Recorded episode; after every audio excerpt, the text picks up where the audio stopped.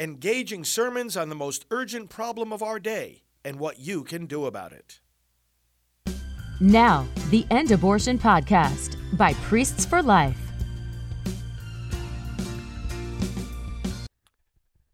A reading from the book of Numbers. From Mount Hor, the children of Israel set out on the Red Sea Road to bypass the land of Edom. But with their patience worn out by the journey, the people complained against God and Moses. Why have you brought us up from Egypt to die in this desert, where there is no food or water?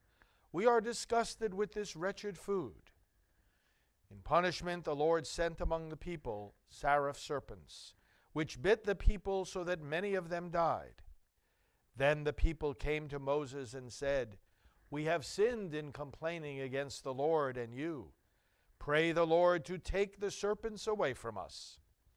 So Moses prayed for the people, and the Lord said to Moses, Make a seraph and mount it on a pole, and whoever looks at it after being bitten will live.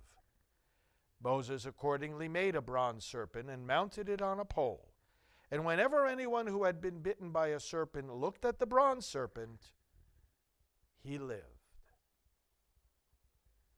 The word of the Lord. Thanks be to God. O Lord, hear my prayer, and let my cry come to you. O Lord, hear my prayer, and let my cry come to you. O Lord, hear my prayer. Hide not your face from me in the day of my distress. Incline your ear to me in the day when I call. Answer me speedily. O Lord, hear my prayer, and let my cry come to you. The nations shall revere your name, O Lord, and all the kings of the earth your glory, when the Lord has rebuilt Zion and appeared in his glory. When he has regarded the prayer of the destitute and not despised their prayer. O Lord, hear my prayer, and let my cry come to you. Let this be written for the generations to come, and let his future creatures praise the Lord. The Lord looked down from his holy height. From heaven he beheld the earth, to hear the groaning of the prisoners, to release those doomed to die. O Lord, hear my prayer, and let my cry come to you.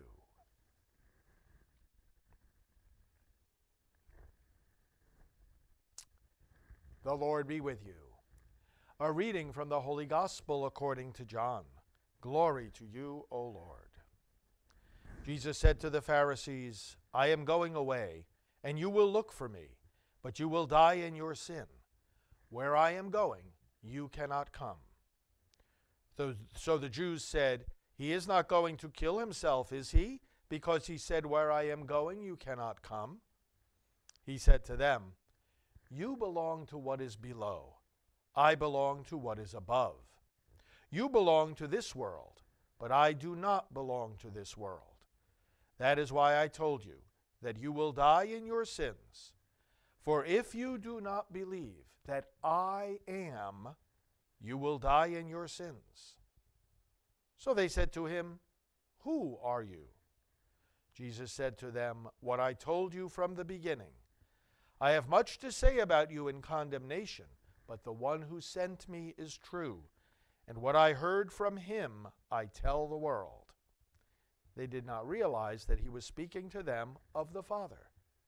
So Jesus said to them, When you lift up the Son of Man, then you will realize that I am, and that I do nothing on my own, but I say only what the Father taught me. The one who sent me is with me.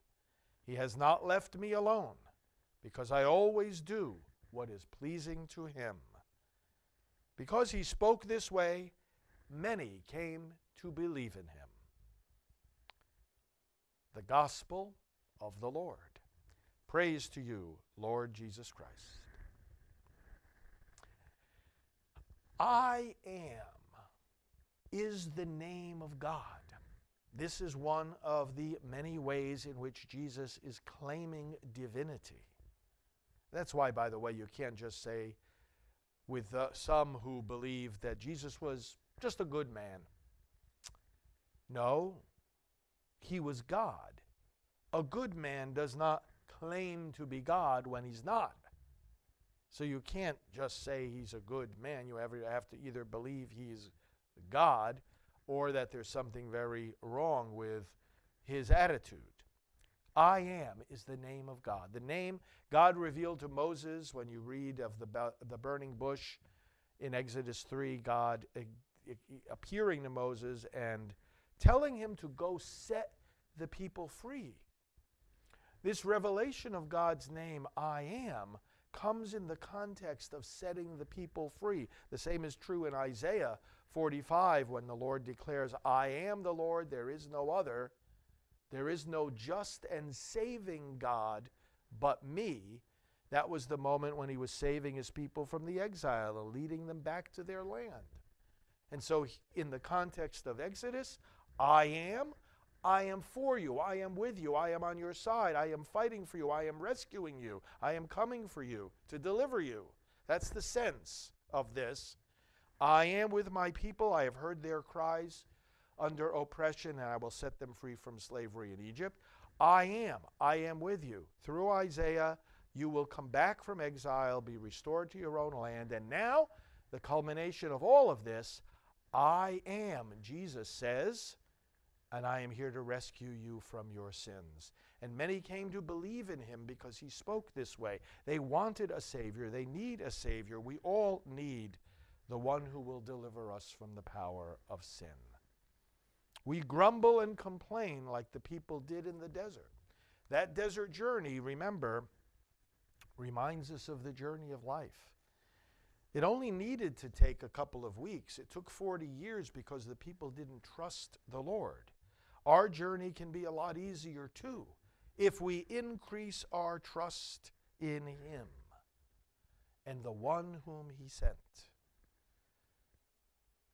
It wasn't magic or superstition that made the people look at this bronze serpent on a pole in order to be healed. It was obedience to God, and it was faith by foreshadowing the Christ. That bronze serpent on the pole appeared to be poisonous.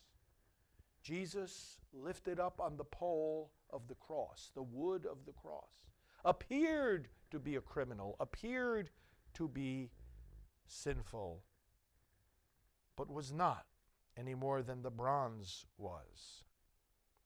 And those who looked on the bronze serpent were saved. Those who look upon Christ are saved, looking, believing, seeing is connected with faith. Seeing here in this passage and seeing in John's gospel are connected with the kind of faith that we read about at the end of this passage and constitute once again the core of our Lenten celebration. We are renewing our faith, we are renewing our baptism by which we came to faith, and we are praying together with those preparing to be baptized at Easter, that they may look upon the one who is nailed to the cross, and in him find the healing from all their sins. Amen.